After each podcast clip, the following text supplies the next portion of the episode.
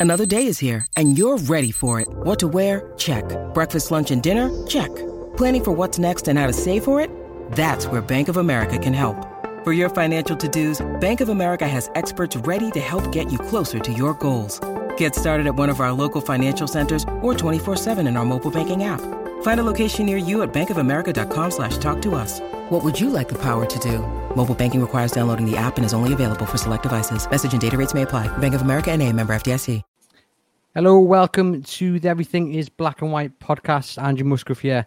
And it's a pleasure to say I'm joined by Newcastle United legend Warren Barton, all the way from the United States. You can see the sun shining in the back there. Uh, we've got a weather warning for snow. Warren told me he has a weather warning for it being too hot. So, yeah, how are you doing, Warren, in these strange times? Yeah, it's it's been difficult. Obviously, the sunshine makes it a lot easier for myself and the family to, to get through it. But it's been tough times. Obviously, the COVID situation is is not easing up the same as in the UK. Um, and then you put on the top of what's happening with Newcastle at the moment, it, it, doesn't put you in a good mood. But you have to be positive. And as I said, it's uh, I moved there here 12 years ago, and it's been a, a great opportunity for me and my family. Um, but obviously, I keep a big big eye on, on what's happening with Newcastle and obviously Newcastle United. So let's just sum up then your feelings of what you saw last night. I think I, uh, we messaged at half time, and I, I joked to you that you're going to have to come up with some jokes yourself to make everyone a bit happier. And then it got a lot worse because obviously Newcastle lost. I mean, what, how did you feel watching that last night? It felt like a joke because when you put a team that haven't won a game all season, and you know Sheffield United um, have got a good coach with Chris and uh, and a decent group of players that are trying to get out of a hole. And you know, you, you want them to do well. You feel for them. But when a team like Newcastle United go there and go defensive against a team, as I said, that haven't won a game, uh, they look nervous, they look fragile, and we've let them grow into a game. We've let them dominate the game. We let them create chances, and uh, it was a bit of disbelief because I couldn't believe there was your chance really to emulate and, and put a stamp down and say, no, we are going to go forward. We, we've been in a, a, a, poor run of form. We've come against a team that's bottom of the league. Again, I echo myself. And we still allow another team to get dominate the ball, dominate possession, and dominate uh, chances against us. I feel for the players. I, I, I do. I think there's a, a sense in the players that they want to go and express themselves. But obviously, the coach and this coaching staff they lead the way and they have their say about how the tactics are going to be put out there. But it was purely out of disbelief. It was uh, boredom because of the style of football. Um, and as I said, it's going to be a long 45 minutes uh, on the social media. And this is not someone trying to be controversial or, proving a point. This is someone that cares, that, that feels for the club, that feels for the people that work in the stadium, that feels for the city, that obviously play for the club and was captain for the club uh, as well. So I, I feel what's going on, and I want better, and I expect better. I want to now, Alan Shearer said it well. You know, is it too much to ask to be ambitious? Is it too much to ask to try and win a game? And my answer would be no. We understand Liverpool, Man City. That's the benchmark. But we can compete. We can challenge. We can put a group of players forward that's going to be determined to win a game rather than sit back and hope that they're not going to lose a game. And unfortunately, we lost it. And you said it as well on social media. You could sense it was coming. You, you could see it a million miles away and that's scary for me. That's scary that people could see that Sheffield United was going to beat Newcastle United, and that's something that we've got to change drastically because if not, we're going to get pulled into a relegation battle. And I really, to be honest with you, I wouldn't fancy our chances at the moment. Did that disbelief that you mentioned start with that team sheet when you saw it was five at the back against a team that can't score goals, against a team that hasn't kept a clean sheet all season, against a team, as you say, you know, hadn't won a game in the Premier League all season, and yet Newcastle set up five at the back, um, three midfielders who aren't all that mobile, they're not all that creative. The team sheet just it was it a scratch of the head of the head of the moment for a lot of people. I think not just that team sheet, but I think it's been coming. As I said, I don't go into a game now being optimistic. I, I really don't. And let's be honest. I know that there was glimpses against Liverpool and it's a hard fought point. I mean, playing against Liverpool, you are going to raise yourself. They do go forward. They do leave a little bit of space in behind. They do want to go on the front foot. So it's a it's an end to end game. We used to have great games against Liverpool. I know we lost four three twice and and everything else, but we would go and attack them. At the moment, we don't look like it. So I wasn't surprised in the sense of what's been going on in recent weeks and months. I'm not just talking about the last five or six games. I think even when it was going well, it wasn't particularly enjoyable. But when you're winning, it covers a lot of holes. It covers a lot of cracks. But now the light has come out, and we've seen we've been knocked out of two cup competitions. Okay, against Arsenal, have reached some form. But but Brentford, we went down there again to to let them dictate. And you've seen them play. You see how they want to play. So why don't you tactically nullify what they're doing and exploit their weaknesses? Which we didn't. We they're poor Brentford when you attack them. and that's that's been shown throughout the, the, the campaign. You know, they go against them. You, you, look what Spurs did. They went against them. They got two early goals. The game's over. We go down there and allow them to dictate. We're the Premier League. You know, we're, we're you know that's what is so frustrating. If we're going to get beat, let's get beat having a go, not not just throwing the towel in before it started. And I, as I said, I'm not saying it was just this game. This has been coming. This has been coming for a number of weeks uh, and months. And I think if we're all realistic we can even go back towards the end of last season and say, yeah, we was winning games, but was we getting off our seat to, to really cheer it on? And I, I, think the play, I think we've got some talented players. I think we really have. I think we've got players that, that want to express themselves, that want to go forward. But as you said, if you're sat there with five and three holding midfield players and you're leaving Wilson up there, and he needs only one or two chances. He's not an Alan Shearer, I, I get that, but he's a striker that you give him two or three good chances in the game, he's going to put one of them away because and, and he's starved at the moment with with having the ball. You know, and Joelinton gets a lot of criticism. He works hard, but when he was at Hoffenheim, he never played as a number nine. He was always in and around. And when he's played next to someone, I think, in my opinion, he's done reasonably well.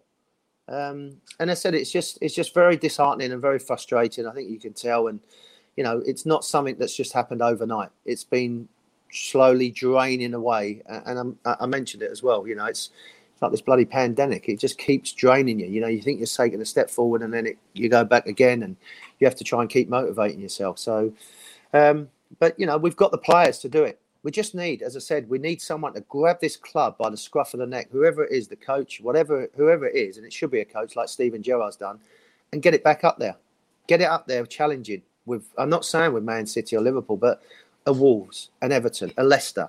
You know, come on, t- don't tell me we can't do what West Ham's doing please. I mean, we're we've got enough quality there to, to do that, and that's where it, it is so frustrating for everybody.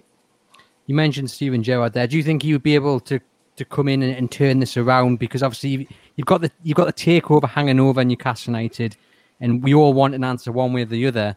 Um, do you think he could come in in that situation if, if Steve Bruce did leave and, and, and manage to take Newcastle up the table? I'll go to the situation when Sir Bobby Robson took over from Ruud Gullit. Bobby turned up on the Thursday, Thursday afternoon. He come in and he was with, with, the fans. There was straight away a lift in the area.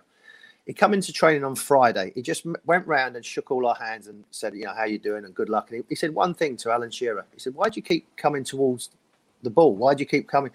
And Alan, being Alan, said, well, the other fella told me to come and show. And Bobby went, just go forward. I want you to face the goal. We we played Sheffield Wednesday the next day and beat them 8 0. And he scored five goals. And it wasn't a big tactical turnaround. It was just a momentum change and a mindset. I want Alan, I want Wilson's facing their goal. I don't want him 50 yards away in my own half, coming to get the ball and link up them. I want him facing their goal. I want him scoring goals. You know, we're trying to hide a little bit in, you know, personnel and tactics and system. Bobby made the game easy. Kevin Keegan made the game easy. We knew exactly what to do. We played on the front foot. We had good players. We played a move, and we created chances. And you know, the higher up, and I know the game's changed. I, I totally get that, and that's why I said you've got to be a bit more tactically aware. But the fundamentals of playing for Newcastle United should be that you go out and entertain and win a game. It shouldn't be that you try and draw a game out.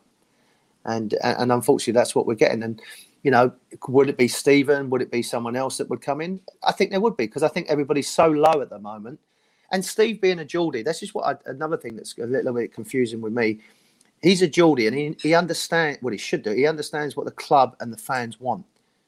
And he doesn't look like he's enjoying it. Now, so Bobby and Kevin, when they come in, even when we got beat, and it wasn't that often to be honest with you. But when we did get beat, they wasn't doom and gloom. It was like, come on, let's roll our sleeves up and go again. Look where we're working. Look what we're we're, we're playing for. Look who we're playing for. And they're not. They're, they're, that's not there. When Steve wins a game, it's like, you know, it, it's like, come on, man, enjoy it. It, you know, when I we win a game and we go over to the fans on their away day, wherever it was, Old Trafford or Anfield, and they're jumping around, we just made their week. He looks like you're going to the dentist. That it's a it's a problem. He should really enjoy it. As I said, you know what a captain, what a leader he was. But enjoy being in charge of a club where he was born and bred and told who he was going to support. Not sit there and just let it happen. You know, that's that's just my perception of what's going on at the moment. I might be totally wrong, but that's what I'm looking at and seeing. I'm not seeing someone that's really enjoying it and understands what that club is all about and what you should be doing for the club. You mentioned there that this result last night against Sheffield United had been coming, the performances had been poor, but Newcastle were picking up points here and there enough to have this eight point cushion they've got on the relegation zone. Does it worry you now that in the last few weeks the results have started to to match the performances, i.e., you know, Newcastle haven't got anything in the last seven Premier League games, um, and and they, or they haven't won in the last seven Premier League games, and they deserve to on the basis of how they've performed. Whereas before, they were picking up points even if they didn't deserve them. Don't you think that's sad? That's that's what we're talking about now. Is that we're eight points away from the relegation zone? You know, that's for my mindset. We should be when we had been picking up points is then a little bit of confidence. You start playing a little bit more with a freedom, and you start winning games. And you should be looking up rather than well, that, oh, we've lost a game. Let's go back to shutting up shop, and we're trying drain a game out and and maybe nick it on a set piece, or if we get a penalty, all well and good. Um, that's for me how sad it's been. And again, you know, uh, it doesn't help when your coach comes out and said, "Well, my brief is just to keep you in the Premier League." We are not West Bromwich Albion, with all due respect. We are not Sheffield United. It's Newcastle United Football Club that should be not challenging for winning the title. I'm not delusional to say, but we should be challenging higher up the league. As I said, we should be in that European spot. Then we can, like Sir Bobby did, we got into that European spot after being near the bottom of the league. We was never going to get relegated with the players of Shay Given and Gary Speed and Alan. We are never going to get relegated. We were just in a in a funk, in a bad situation with Ruud Gullit. Bobby turned it around. Two years later, we're, we're beating Inter Milan in the San Siro. That's how quick the game can change. And unfortunately, you know, we, we seem to be in a rut at the moment where we're, we're not utilising what we've got to its potential. Um, and it is concerning. You're right, and it is concerning that we're we're looking over our shoulder. I just think there's you know the three or four teams that are probably worse off than us. Because I, I, echo what I've said before. I don't think the players are poor players. I think it's how they've been set up. I think there's some good players there. I think there's some players that can can win games for you, that can challenge. If they're let loose and a little bit more freedom, I think they can they can get on a roll and challenge, and and, and compete. That's all we want is to compete. And if we get beat, we get beat. But the next game, we go and compete again and win the next one. And that's how our mind should be. We should have gone to Sheffield United and said to them, they are petrified. Do not disappoint them in the first 20, 25 minutes, we're going to win this game, get two or three goals, and then it's party time. We can enjoy ourselves. But it wasn't. It wasn't that, that at all. And it's a mindset that we go into the games. And as I said before, it, it's draining. I feel, uh, you know, I look on social media and fans. I've got lots of people that I still keep in contact in the northeast, in Newcastle. It's like, come on, man, let's let's let's enjoy it. Let's win a game. Do you think they're set up not to lose yesterday against Sheffield United? A lot of accusations that's what Steve Bruce's side looked like, what the team sheet looked like. That they just set up to make sure they did not lose that game. And like you say, given how Sheffield United have been this season, surely you've got to go down to Bramall Lane and and and, and get three points and at least look like you're the better side, which never happened throughout the whole ninety minutes. Yeah, uh, definitely. You know, the for for me that they was there for the taking. I would have made sure the day before on the, the board it would have been, don't let us be the team that they get the three points. We ain't going to be that team. Let it whoever they got next week. I couldn't care less. Let them uh, get the three points against them. It ain't going to be us. It's not going to be what happened with Sam Allardyce and Derby County. That ain't going to happen to uh, this this club and this uh, squad of players. And emphasise that. Um, and and as I said, I can't. I'm not in that changing room. I wish I was, but I'm not. And it just seems that the the mindset is we ain't getting beat. And I know people say, well, you, you, do go into games and, and not want to get beat. I, I, understand that. You know, if you are going to Anfield, the first 20 minutes, 30 minutes, you say, right, let's keep it nice and tight. Let us get into the game and then we'll be okay. But you don't go to someone that hasn't won a game all season and say, go on, you have the ball, you do what you want. We're going to sit back here with eight of us and my centre forward who can score goals and just defend and try and, you know, uh, get a goal on the counter attack when we're 60 yards away from your goal. How much responsibility do the players have to take? You know, they're on the pitch. I mean, okay, they've been given whatever instructions, but do you think? I mean, towards the end of the game, we didn't really see anyone shouting, organising, just trying to grab the game by the scruff of the neck. I mean, how important um, are the players in this situation in terms of taking responsibility? Again, I'll go back to, to my experience, you know, with, with Ruud Gullit. You know, it was a little bit, let's just keep the ball. I don't want it to leave too many gaps. Just retain the ball. We'll pass it and move and we'll wait for that opportunity. That wasn't our way. It wasn't Gary Speed's way. It wasn't my way. It wasn't Alan's way. It wasn't Ferg- Duncan Ferguson's way. Our way is to play on the front foot and play aggressive foot. We, we was used to winning games and we wanted to go out there and, and try and win games. Um, and the players, again, you know, there's enough experience in that room. I'm sure when they're sitting down in the canteen having a sandwich, having a coffee, or whatever they're doing after training, saying, we, have got to do better. And they have, you know, they've come out and, and said, you know, we, we, take responsibility and that's theirs. But when you are told as a coach, as a, as a, as a player by your coach, listen, we need to do this, we need to, and you can tell that they're being restricted because Yedlin is a player that wants to get forward. I've seen him at Seattle, I've seen him throughout his career. He wants to get forward. He can't with all due respect, defend as well as he as he should do. But he wants to get forward and express himself. So you're nullifying what he wants to do, and you're putting him in a situation where he's not always the most comfortable at doing it. And that's not down to Yedlin, and I, I could pick other players as well. When you you know uh, Meggy, who wants to go out and go forward, Almiron, he wants to express himself.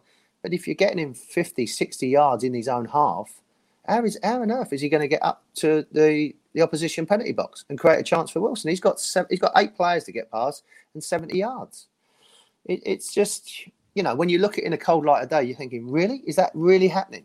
Because when we sit here and talk about it, as we all do, and analyze it, and we all you know have a, our own opinions, is that we'll come up with the same thing. Why is that happening? Why is it when we've got players that can hurt other teams that we're keeping them far away from their goal?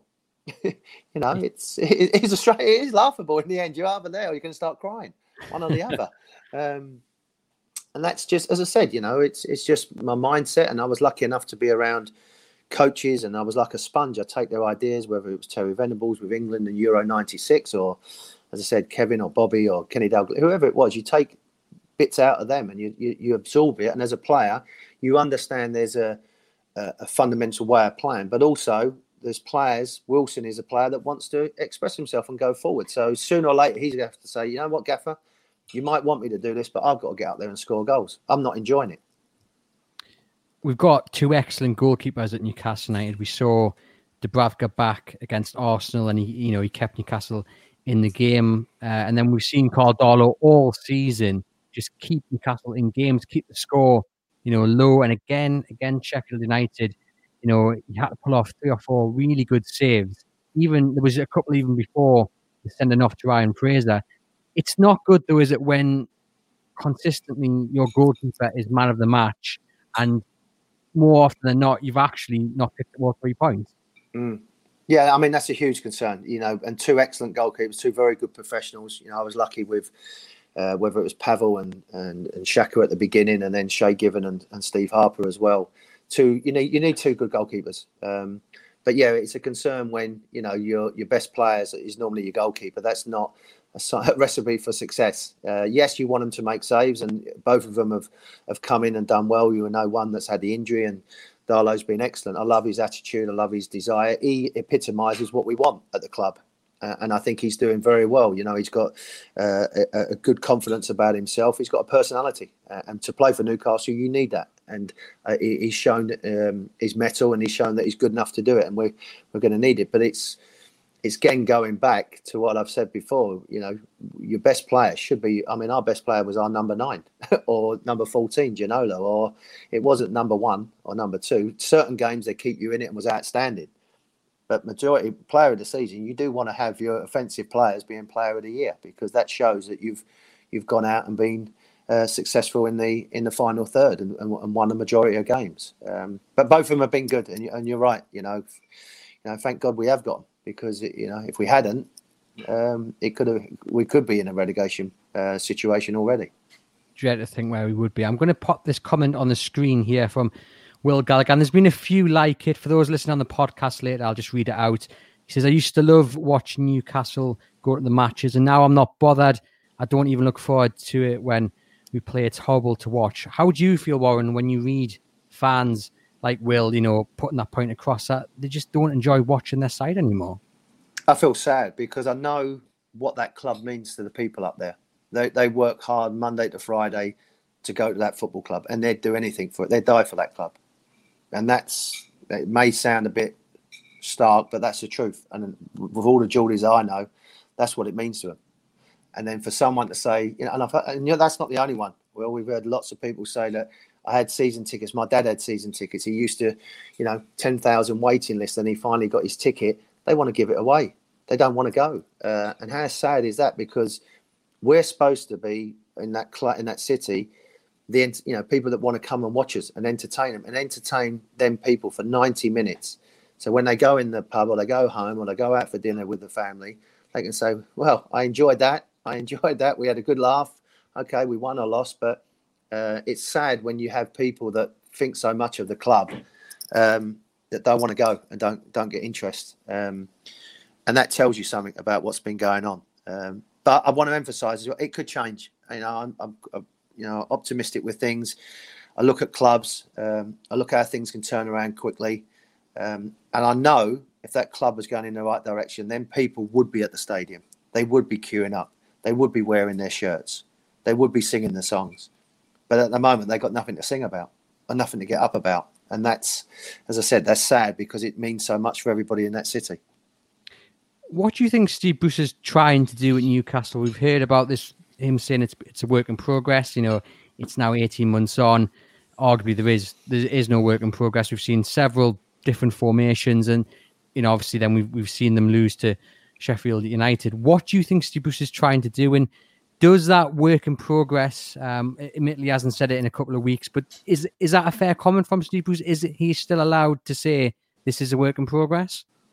He's allowed to because he's he's the manager of the club at the moment, and he's got his own opinion. Uh, do I agree with it? No. Um, a work in progress. You're going to see stages of improvement and we've just said there it's very similar to what we see after a month of, of being in charge. So there's not been a progression. A work in progress, you maybe see like a group of younger players coming in, or we're changing a formation and, and a start. Are we going to press high up the field? Uh, we're not. We're not a counter. Can I just say as well? We are not a team that counter attack because we haven't got uh, enough pace and we ain't got enough. We're, we're too far away from someone's goal to have counter attacking. We can't counter attack in our own 18 yard box. We haven't got that personnel to do it. But what we have got is athletes and players that can compete and can go back into it. So this work in progress is not really rubbing on me. And again, that's not a detriment. I've been in the game long enough. I've done my A license, pro license, whatever it is. So I understand all the jargon that goes with it and, and how you have to handle the media and, and everything like that. But a work in progress, you, you're seeing through time a progression. I think we can all clearly say we're not seeing a progression because we're getting beat by a team that haven't won a game all season and could have actually beaten by more. We go, we hide behind a VAR decision. It could have been, if it wasn't for the goalkeeper, two or three nil, and then we are really panicking because we're the score line is like three nil. So this work in progress, and as I said, you can say what you like, but results and performances, and you know, you can be a tactician as well and look at stats. Like I, I, look at the modern game has changed. You look at every stat. We the last six games out of our 17, 18 games, we haven't had a shot in the first half. We have not had a shot in the first half. That's a stat. There's other stats where we're minus nine goal differential in, in our league. So there's there's some stats as well as just looking at with your eyeballs and thinking, you know what, this is not really this is not really working for me. This work in progress is not really happening, um, and that's that's the cold truth, really. I think, and and what I said, you know, yesterday and uh, this morning is is the truth. I'm not trying to be controversial. I'm not trying to be clever. I care. I care about a club um, that gave me so much. And as I said, when I used to walk into the training ground or walk out at St James's Park, I treat it like it was my last day because it was the best time of my life. Um, and that's what it means to me. And I'm from London. you know, I'm me and Les were born and bred in London, and Rob Lee was born in London. But we knew exactly what them fans because of what Kevin Keegan, Sir Bobby, Lee Clark, Peter Beard told us. We didn't we didn't need to to write it down. We we knew, uh, and it hasn't changed. can I just say the same mindset has not changed from when we played till now. You've got to, and Rafa said it a little while ago. You know, it's not just the fact of, you know, playing for a club. You're playing for a special club. You're representing a special football club, and you should endear that. You should enjoy it because then these these people, this club, don't come around too often. Uh, and it ain't another club. It ain't just a normal football club. Like when Ruud said, it's just well, it's a regional game. It ain't. It's it's it's them and us. That's that's what it means. Sunderland and that, that's what it means. And unfortunately, some people get it, some people don't. Um, and I'm, when you think of a Geordie not getting it, then it is a concern because every Geordie I know gets it. You mentioned there Ruud and obviously he went on a bad run of form, and it, it was slightly different to what's going on now. But you know the results weren't there. When you're in a dressing room as a player and the results aren't happening, but the man just fighting on, what is that like? I mean, what do you think will be going on now inside the Newcastle United dressing room today? Will players be pointing out that they don't think this is right, that is wrong? We know there was a conversation at a um, last month where kind of everything was laid out, and then I think a tactic change came along. Is that the sort of thing you expect to be happening, especially now after they've been beaten by the bottom side in the Premier League? I would hope so. Um, again, going back to to Ruud and, and, our time, a little bit different than Steve Bruce at the moment. Ruud's was personal. You know, Ruud was telling people like Rob Lee, Stuart Pearce, Nikos Dabizas that he didn't want them in the club and keep away. I mean, these are top professionals, good people, um, and you can see that what the careers that they've had. Um, then he went after Alan Shearer uh, and made it personal with him. Um, Steve's is a little bit different. Steve's is the the tactics and the mindset. I can't see too many people falling out with Steve. I don't think the player, what the players would be, is frustrated. I remember sitting down with you know Steve Howie and uh, and and uh, and Gary Gary Speed um, with Ruud, and it was like, you know, we need to do something. You know, we and then we'd say to Ruud, and it was like, well, no, this is what we're doing, and you know, Alan's not playing, they're getting the derby, and and this is happening, and so you do voice your opinion, but ultimately they are the coach. Um, and your players are resilient and they go out. But I would think now Steve and his staff are sitting down and thinking, what do we need? To, I would hope. I would hope. I mean, as I said with Steve, I played against him. He was a marvelous captain for Man United, a top professional. Uh, whenever I've come across him, he's been a, a great guy. Uh, I, I, don't think I'll be on his Christmas list, but it's not personal. This is not a personal thing on Steve at all. It's just about a club that I care about and the situation with Ruud Gullit, he didn't really care. He, I mean, Ruud never lived in the area. He, he, rented a place and then left, and I don't think he's ever been back since. Um, not that he's probably welcome too much, but he, he's not been he's not been back since. But that was more of a personal thing, rather than what Steve's happening at the moment is a tactical thing and a mindset of how we're going into games. So I think it is slightly different, but I understand players should be asking questions. Steve should be sitting around with his coaching staff sitting around as players, you'd expect your senior players or even young players to come out and have an opinion and say, what do we need to do? Let's get on the same page. And as I said, I'm not naive enough, but it can change quickly. It can look what happened with Arsenal. They get a penalty, a free kick, and a fluky goal. Now they're on the run against Chelsea, and now they're you know now their mindset's changed. I'm not saying it's going to happen with that at the moment. Maybe the fans not being in the stadium could help some of these players and, and the, the manager as well because the the the frustration that I'm hearing is is is hard for everybody to take, and it would be hard for players to deal with that in that stadium. Um, but you know, it it can change quickly, and I, I'm sure we've got the personnel, but it is a mindset, it is a belief, it is a, as I said, someone needs to grab that group of players and club around the scruff of the neck and saying, "This is what we are." And we ain't going away from it. We're not diverting from where we want to be. We're not going to be a team that lets the opposition dictate when they're bottom of the league, home or away. I couldn't care less. You know, that's that's what we've got to do. We're not naive enough to go toe to toe with Man City, but we're trying to exploit his weaknesses and what he wants to try and do and how they play. Um, but we don't see that. We, we, we don't see it. Looking at the game last night, do you think the players are still fighting for Steve Bruce? A few questions on your your opinion of maybe he's lost the dressing room. We've seen uh, the likes of Gabby Agbonlahor, Talk Sports say they didn't look like they were fighting for Steve Bruce. What What's your view on that? Because I mean, the, the, the players, a lot of players have come out not recently, but you know when he first got the job to say brilliant man manager, brilliant guy, and he is a lovely character, you know. But do you think they're fighting for him on the pitch?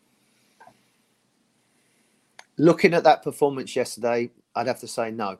I hope not. I, I hope the player. I think I can, I, uh, let me go back and think how I would be with Ruud. I went out there to go and play, but there was such a negative vibe around what was going on. I couldn't express myself. I couldn't go out and, and then, as much as experienced I was, I wanted to go out there and play. There was that doubt when Bobby come in and when you have a coach, there's that there was no doubt. It was like you know, it was like treading water. You're just trying to keep going, and that's what the players are doing. I'm sure as professionals, they want to go out when they're warming up. There's a positive vibe. They're getting ready, but they know when they're going out that the, the reins are on. As soon as, as soon as they get it, Wilson drop back, get on the get on the edge of the uh, the, the centre circle, and let him have a ball. He knows it, and and it's been it's been coming and coming, and um, I'd like to think there's still a fight in this in these group of players, uh, and I'm sure it would do, and I'm sure there's a a fight in Steve, but it doesn't look like it from the outside. As I said, I don't see him. I'm not saying throw things. I don't see him getting excited. I don't see him getting angry. I don't see him getting frustrated. I just don't see any emotion uh, from a man that was a was a top class leader and captain, and that would lead people, lead men. He led he led people like Cantona, Brian Robson, and Mark Hughes. He led men into winning championships. These lot of players need need a leader. They need someone to lead them, and at the moment they're not being led the right way. It doesn't appear so. I mean, when you look at it, you you mentioned there, you know, sitting back and the way they're set up and to many people, it's a, it's a defeatist approach. I think what I would like to see is Newcastle just if Newcastle draw with a side, you don't want to be talking about how good your goalkeeper was. You want to be saying, "Oh, well, we could have nicked it there at the end, or we had a chance." You know, it was a great save from that Carroll header, or what have you. But recently, you know, it, it, it is a case that Newcastle have been lucky not to lose by two or three goals. Does that frustrate you as someone who cares so much about the club that Newcastle at times just appear to be set up not to lose rather than to to threaten other sides. Oh yeah, uh, I mean, as I said, you go into the games knowing that you're you're hanging on, uh, and that seems to be the the brief at the moment for is that let's just hang. I mean, as I said, it come out when he said it, Steve, about you know, we've had different quotes from different managers. You know, so Bobby Robson, it's not about the it's not about the players, it's about the city. You know, Kevin Keegan, I want to give these fans what they deserve. Rafa Benitez, it's no one's bigger than the club. And then you got someone that comes out and says, "We're just happy to survive." My brief is to keep us in the Premier League. I mean, where does that inspire you? And, and also for Steve, Steve's, you know, if, if Mike Ashley said to me, Warren, your brief is just to keep us in the Premier League. I say, I'm not going to keep you in the Premier League. I'm, I'm going to make this challenge. That's what my brief would be. That's how I see it. I don't see as okay, okay, Mike. I'm going to make sure we we finish, you know, 15th. That's that's good. No, I'm, i want us to. I'm going to show you. We're, we're, better than that. We're better than surviving. We're we're, we're more uh, as collective as a group of players and tactically aware and sound as a team with two excellent goalkeepers. We're going to do better than survive. We're gonna we're, we're to surprise people. We're to challenge people. We're to dictate games. We're to win games. Um, but as I said, it's it, it's a difficult, difficult situation at the moment because of how everything seems uh, around around the club and how people are. You know, the you know, again, you know, we had Terry McDermott next to Kevin Keegan, two really big characters and funny people and and wonderful people. I don't see anyone on the backroom staff getting them involved with the players and and helping them. And I'm not hearing that from in the club as well. You know, everyone just comes in, does their job, goes in, and there's no qualms, there's no voices, there's no noise. It's just okay. Let's go in. We lost. We we try and win the next one, and that's that's not that's not good enough. You mentioned there Mike Ashley, and obviously he's got his own hopes, his own, own ambitions, and he's sidetracked by this, you know, arbitration with the Premier League and the takeover. He thought that he wouldn't be here by now owning Newcastle United. Um, and, you know, unfortunately, he is. Is Steve Bruce just collateral to Mike Ashley's vision for Newcastle United? Is that would that be a fair point that you know maybe Steve Bruce is just operating within what he's been told to do? Is that is that a sort of defense you can you can apply to what to what you're seeing, or has it been so bad that that doesn't really wash? No, I think if that was me or a lot of people as well, if that's your brief, I'd have a bit more about me than just say, okay, uh, that's my brief and that's what I do. Uh, as I said to you before, and uh, it, it's just surprising with uh, with Steve Bruce that if he is being given that at the beginning of the season, this is what you're gonna. He accepts it. I would like to think there's enough about him, and again, I echo what Steven Gerrard would, uh, has done at Glasgow Rangers. Steven didn't just say, "I'm going to go in there and get the club competing with Celtic." They've overtook them. They're what 17 points clear, 16 points clear. You know, there's a there's a certain. If we was West Brom or Brighton or a Sheffield United that have, you know, a, a, club like that, if you brief, is just the first couple of years in the Premier League, like Bournemouth did, they're staying there. I, I get that, but, but, but, we're not. We're, we're not that club. We surely shouldn't be that club. If we have, then we're, we're, we're a million miles away from where we should be and where we want to be. And I don't accept that. I don't accept that we are a club that are just plodding along. Not for me. Newcastle United is not that club. So, what has to happen now, in your opinion? Does Steve Bruce get a, a, few more games to, to turn this around? Do you think he has to go now? What, would you like to see happen at Newcastle? As I said to you, I'd like to see it, and I, I would never ever, and I, I, I, believe in karma, say someone should get the sack. I don't think that's right. I, I, don't think it's the right thing to do. I don't think Steve should have people say he's deserved to go. Fans, by all means, but people that have been in the game, he, like you've said, he's a decent guy, he's a good guy. So I would never go, he deserves to be sacked.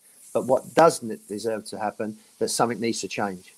The, the mindset, the attitude, the belief, the togetherness has to change in that football club. Otherwise, we are going to get dragged into that relegation battle.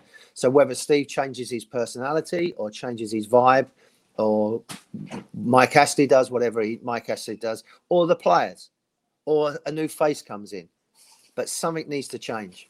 You know, it can't get any lower than this. You can't get any lower that you lose you got knocked out of two cup competitions. One of them was in the championship. So you've got knocked out of two cup competitions. You've got a team that haven't won a game all season that dominate you and beat you 1 0. So it can't get any lower. So it's about rolling your sleeves up, getting down the training field, working out some systems, working out the personnel, and finding a way to win games and finding a way to get some life into this club, which it deserves. The club deserve it. The fans deserve it. But Newcastle, everything that people have done in the past, whether it's Bobby, Wor Jackie, whoever it's been, they deserve better than this, than what we're seeing, and uh, uh, that's that's for me is what you have to understand what the DNA of Newcastle is. What would be your message to Mike Ashley? I wrote this morning that if he does stick with Steve Bruce, then he needs to back him in the transfer market and get that midfielder in because I feel their midfield is where they're lacking. It's often bypassed. They haven't got that box to box midfielder. And simply keeping him in the job isn't good enough. He's going to have to do something to prove that he does believe in him and to improve the team. What would you say to Mike Ashley if you could pick up the phone and say this needs to happen at Newcastle? I would be when Mike took over. I think he had the wrong. Well, not think. I know he had the wrong people around him that gave him bad advice. What he should have done, in my opinion, is speak to people that have been in that club and get to know people um, and understand of what what it means to play for the club and to echo again, if if he really believes in what he was doing when he bought this club of what it can potentially be, is is enjoy it. Enjoy being at this club. You know, it takes money. Yes, we understand that, and he's been given some money. Let's not hide behind the facts of when you know Graham was there or uh, Sam Allardyce, all these coaches, Pardew, they all had money to spend. You know, he, he has had money. This group of players as well. They, I understand we want to bring other players in, but I echo what I said earlier on. You know, there are some really good players in this team. There's some good players, but it's again, it's a mindset of what we're doing. Believe with Mike Ashley, this club is a special club. It ain't a business. It ain't a corner shop. It, it, it affects too many people to be like that. Now, if that's not on your agenda, then do what you're trying to do is sell the club. But Mike, if you want to get something special and you want to enjoy something, there's no better place than Newcastle to do it. There is no better place. So it's one or the other. You can't do it half measure with this club. It means too much. You can't just get by and just survive. You either all in or you're out. It's it's one or the other. And if you're in, you're going to have the time of your life because it, it, for me, you ask anybody when they played for that club. You know, Les only did it for two years, but he said it's the best time of his life that he ever had. And that's no disrespect to the other clubs or David Ginola or you ask uh, Rob Lee, any of us, it, Shay Given, whoever you want to ask, it's the best time you ever had. Speedo used to say it to me, as much as he loved Leeds and Everton, what a club this is. What what a, what a place to play. and you know, it gets me going now. It gets the hairs on the, my arms getting up and getting excited because I know what it could be. We had it. We nearly had it.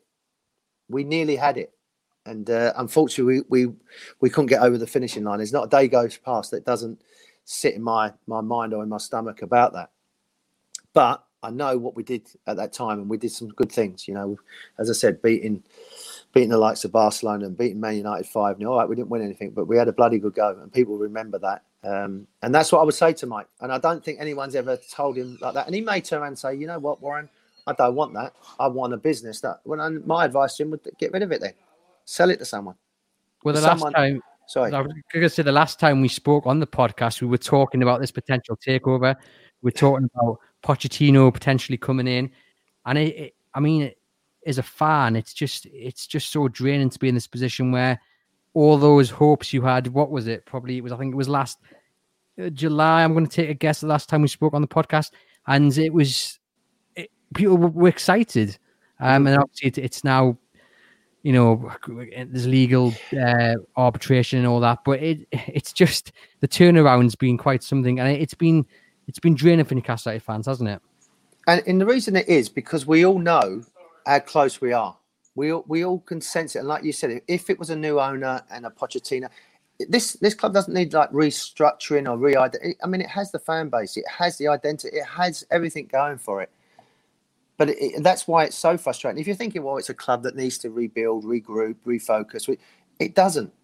It doesn't. It really doesn't because I know that if someone walked in and changed it around like that, that place would be rocking. It would be a, a, a nightmare for the opposition to come and play against them. You would make it that. You would make it intimidating. You would make it that the players, you know, don't want to come up there. The noise, the atmosphere, people walking into the stadium would be there two hours before, not giving their tickets away because they don't want to be there on a Saturday. They'd be in the pub across the road and getting ready to to, to rock and roll before a game. It's it, that's what it is. That's what Newcastle is. It's not it's not a normal not a normal place. you know, it's not. It's a special special place, and people need to realise that. And you know, you get these so-called pundits, and they say about this and about that, and they, they, they just don't get it. You know, how, how, can someone be doing a good job, but we feel the opposition's going to beat you? I mean, that, there's no logic there. It doesn't. It doesn't. When, you know, like when someone said, like, "Well, what do they want?" They want a club to be ambitious. What, what do you think they want? You know, it's not rocket science. They want a team that go out that competes, not to sit there, drain the living daylights out of you, and then get out and kick the dog or something, and then and then get more upset about that. It's it's. um and I don't. I'm not saying people kick a dog. I'm not. I don't want people having to go at me for that. But you understand what I'm saying. It's so frustrating. Well, we had a few questions there about the pundits, and I think I think you've you've answered that spot on because that is one of the frustrations. You've got people who sound like they don't even watch Newcastle United no, for 90 no. minutes. It, it, it's, it's mind, mind blowing. I had someone over here say, uh, oh, they think they, the stick on Steve is unfair. What do you mean unfair? of course, he's he's getting criticism because his team are losing and they're playing poorly and they're playing negative football. Of course, he's going to get criticism. How is that unfair? That's what the job. That's what the job entails. It's that's what when you're manager of a football club, you're in charge of of a performing. You're in the, uh, entertaining. So how is it unfair or the fans are disillusioned? And they're not. They're the best fans in the world. They understand it. What they don't understand is a team going out and a group of players and a coach that are not looking to win a game against a team that's never won a game this season. That's what's mind blowing. Summed it up perfectly. We've got a few people asking, um, because I think there was a tweet put out earlier asking if you would take the job. And we've got a few people asking, would you take the job, Warren? Of course I would. Yeah. Listen, as I said, I'm qualified. I'd, I'd love to. I paid my own flight to get back. Of course I would. That that's that goes without saying. Now, whether that's going to ever happen, I don't know. But um, I'm qualified in the coaching terms and, and stuff like that. But as I said, you know, of course I would do. I'd love to be involved with, with the club. It's a great club. It's I think people know how how much it's a big part of my life um, with my kids being born and, and everything else in the area and living up there and and everything else. So yeah, that goes without saying, and and I would love to. Um, and you know whether that ever happens. It, and can I just say for the record, it would be a dream come true. Not no, I'm not sure. It would be. It would be special, and I'd love every minute of it, like I did the eight, seven, eight years I was there. And you know that that's that's what it should be. It should be a dream for someone. Like when Bobby come back, he said, "Like I'm fulfilled now." I mean, how does that make you feel? You know, so Bobby Robson of what he's done, he said when I come back in, and he said that I, I was fulfilled. I was, I'm done now. I've done it. This is this is where I want to be. And what they did to him at the end was out of order as well. so I'll bring that up. yeah, uh, I think Sir, Sir, John Hall, when I spoke to him last year, said something similar about the way that ended. He, when, can I just say so as well? Sir John Hall was brilliant for me and Les when we first went up there. He, he t- not not necessarily Lee Clark and Peter, and I said that, but I always remember Sir John sat me down and, and spoke about what the club is and about what he what his vision was, and it was fantastic. The best hour of my life. Him and a couple of other people, Sir Bobby and Sir Alex, when I've sat with them, will always be with for the rest of my life. When he sat down and Sir John and Harry spoke about the area, the club, I didn't know. I was, you know, I'd been up there, played games, and what he's and he it didn't disappoint me. It didn't disappoint because he knows, because he knows and he gets it. Mm, he's got such passion uh, even now for the club. I was going to ask you that when you first arrived, did you think all these years later you'd be talking about Newcastle United in with such passion, with such love, you know, from that moment you signed up until today? Because it's clearly, you know, still it's it's embedded within you now. Mm. I think you know at the time, uh, you know, people would know there was other clubs, whether it was Arsenal, Man City, Everton, but when Kevin come to me uh, and said, "Come and join a big club," and Barry Venison as well was great. I was with Barry with it with England, and he sat down and he said, "You're going to love it." You're going, and again, then them words will always. I remember like it was yesterday.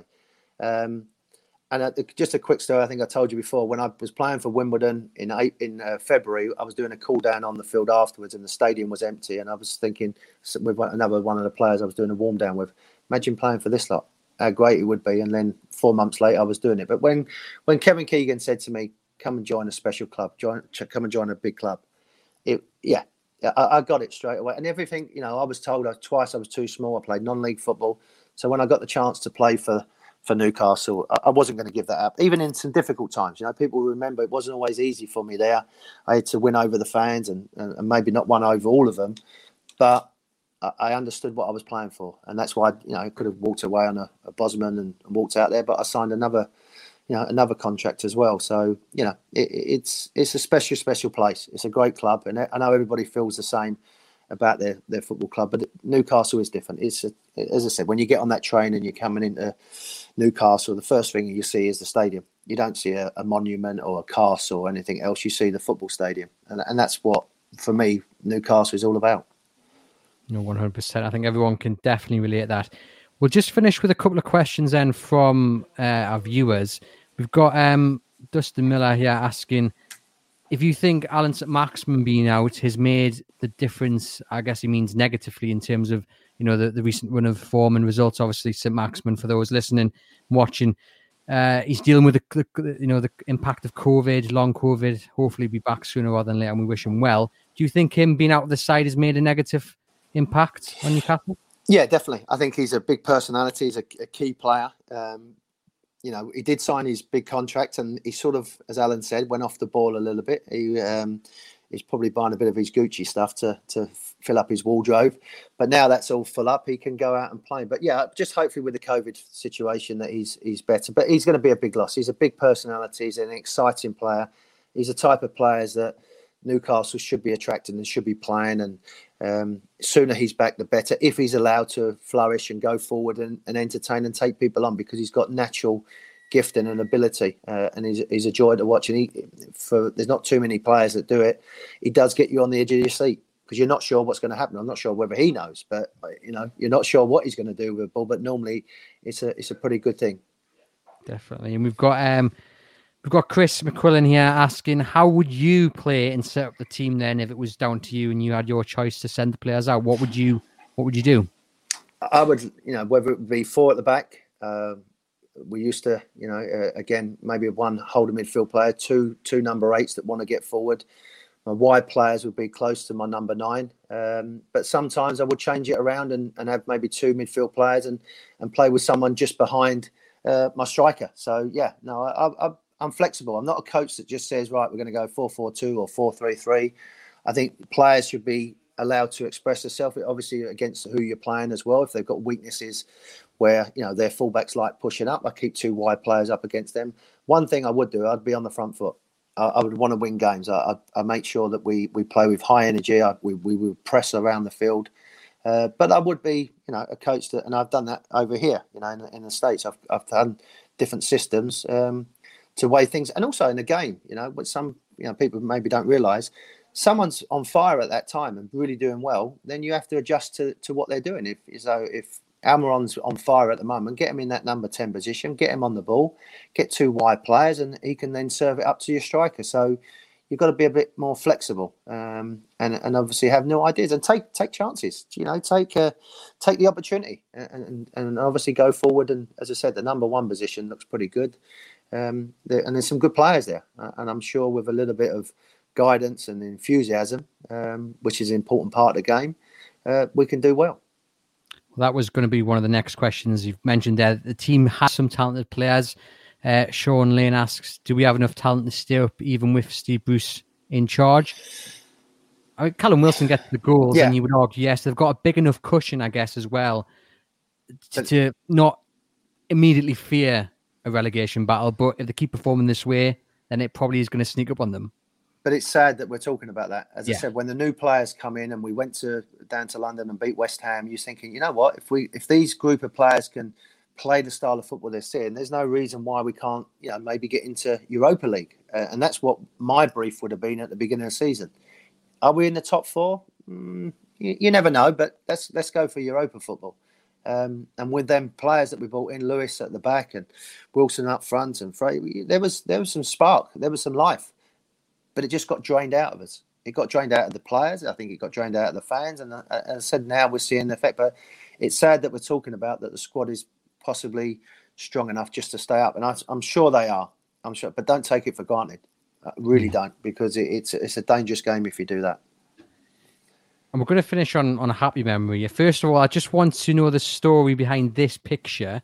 Um, for those listening later on the podcast, we have it. It, it, it looks like a fashion show. We have Warren uh, in a black uh, shirt and uh, white trousers, and Les Ferdinand wearing what looks like a, a chain jacket. Um, you can see a lot of torso there. Can you just explain to our listeners and viewers what's going on there? Yeah, it was all part of when me, Les, Shaka, and David Ginola. It's no surprise that uh, Shaka and David and Les took their shirts off as well because they're, as you said, with their physiques, they was walking down the runway. But we was asked by the club that was doing a line in clothing as well as the the old granddad collar shirts, the away shirt and the home shirt. So it was a, a fashion shoot but you've never seen four more awkward people walking down the road. Actually, David was in his element. Actually, let's go back. David Ginola was in his element uh, with his Cerruti modelling career. So, but me, Les, and Shaka, we was like wooden cardboard cutouts walking up and down. But we was asked by the club to do a bit of a, a fashion show. Um, and as you see, that the, the, fashion wasn't high end at that time, but it was it, it was wearable. But it was all part of the Adidas going with the club, the grande collars, the stuff uh, that the, the the fans could wear uh, and going forward. So yeah, it was. I, you'll be safe to say I haven't still got that shirt. I got rid of it, but it was. Uh, it was all Newcastle. It had the badge on it, the emblem, the uh, the years, and everything else on it. But yeah, it was a bit of fun. We got a bit of stick from it as well from the boys. Um, but yeah, that was the end of my modelling career. It lasted about ninety minutes. And I guess that when things are going well, you, you know, you're happy to do that sort of thing, and the mood's good. I mean, you in the first few years, especially, you really were quite close. You're obviously battling for the title you'd be going out restaurants to have dinner and all that. I mean, what was it like? What was the, the dressing room like under Kevin Keegan, then later, obviously, Sir Bobby? It was magnificent. You know, again, we'd come in four new players had come to a team that was obviously been successful, and, and then four new faces had come in, and everybody was welcome. Um, I think you know Kevin Keegan knew how I was as a person, so I was like the, the chauffeur to Les and David and and Shaka to make sure that they got to events and was around, and you know elder players made us feel so welcome. You know, whether it was Lee Clark, uh, Steve Watson, uh, the boys would go out for something to eat, and I kept that going. We kept, you know, that was part of my uh, role as well, being like vice captain and, and, captain with Rob Lee and Alan. Is that we would do that like when Alan first come in, we kept going. So the, the team spirit was good, and when Norberto Solano, Shay Given, Gary Speed. It was like a, a little tradition, if you like, with you know Kieran Dyer, Craig Bellamy, Laurent Robert, you know, people like that. Aaron Hughes was coming through, you know, the younger players as well. So it is, you know, again with Newcastle because it is just a a, a, city that has one uh, football club in there, you, you have a big responsibility. And you know, even when the times was tough for myself or the team wasn't winning, we'd still go to presentations. We'd still go to Wallsend Boys Club, or we'd go into the RVI at Freeman Hospital and go and see the kids in the in the ward, or we'd go ask to do a presentation for someone, or have a picture outside. Um, you know, and I remember, you know, so Bobby Robson when we'd go down to games and Kevin Keegan, you know, at Selhurst Park, which is the worst stadium to get out of, we'd be there an hour and, you know, they'd both be talking to fans, stewards, people.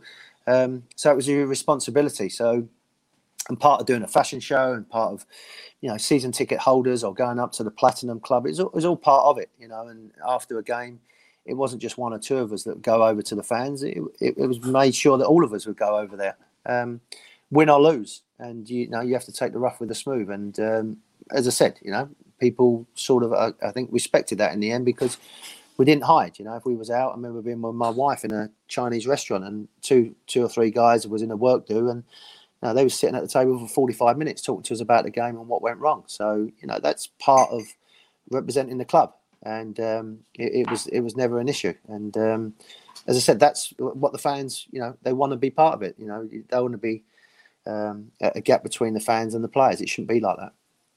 Do you obviously you were in the, in the states? Do you miss that? I mean, if you came back to live in the UK, do you think you you, you might end up settling in Newcastle and, and have that get that you know feeling again where you are walking down the street with your milk, but you'll bump into four or five fans wanting a photograph?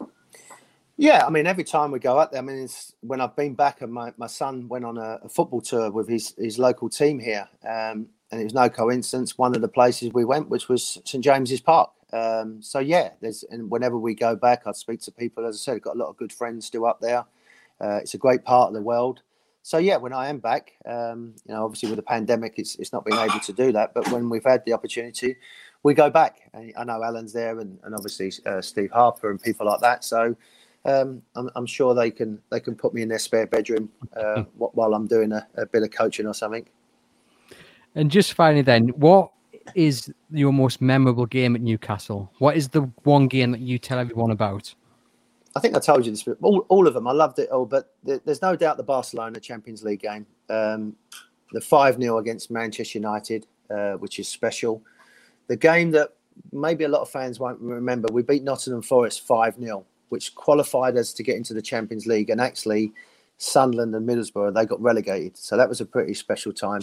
But it's like anything, you first. I remember the first game uh, at home against Coventry where we won 3 0 and Les scored and the place was was ballistic. Uh, and every it seemed like everybody was wearing a black and white shirt. You know, me and Les was warming up beforehand. So, you know, I was lucky 220 games I had for the club. They was all special in, in my mind, but definitely the first one. Um, and as I said, the other one, the, the FA Cup semi-finals was great as well at, uh, at Old Trafford. You know, winning them, seeing the fans, seeing the uh, excitement in their eyes and their face.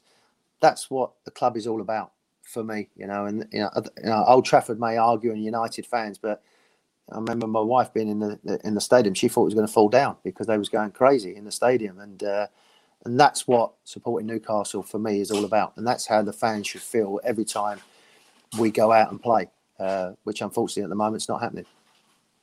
Can you then just give as the final uh, question to you, just give our, our, listeners and our viewers and the Newcastle United fans some hope going into this. What has well, what is a tough year at the moment. We're only 13 days in, but can you give us some hope as a Newcastle United fan? There's about three teams that are worse than us, but no, I think, as I said, I think the the players we've got are good enough to to do well in this league. If it's a mindset and a change, so my not to the fans because they know what they want. To the players, would be go out there and play aggressive, pressing on the front foot football, and take the game to other teams. Don't sit back. We're not good enough to sit back. Let's go and challenge them, and and look like you enjoy playing for that club. Look like it, and I'm not saying they don't, but look like they enjoy being around that football club, coming into training, going to St James's Park, wearing that shirt enjoy it because it, there ain't other clubs like it. I'm telling you, there's not other clubs like it. So, you know, the fans don't need it. They know. They know that's what they're desperate for. They want people to understand it inside that change room, inside that stadium. And if you don't know it, you shouldn't be there. Simple as that. Well, Warren, we do appreciate you taking the time. To everyone listening and watching, please remember to like and subscribe from whatever platform you're doing that on uh, and enjoy the rest of your evening.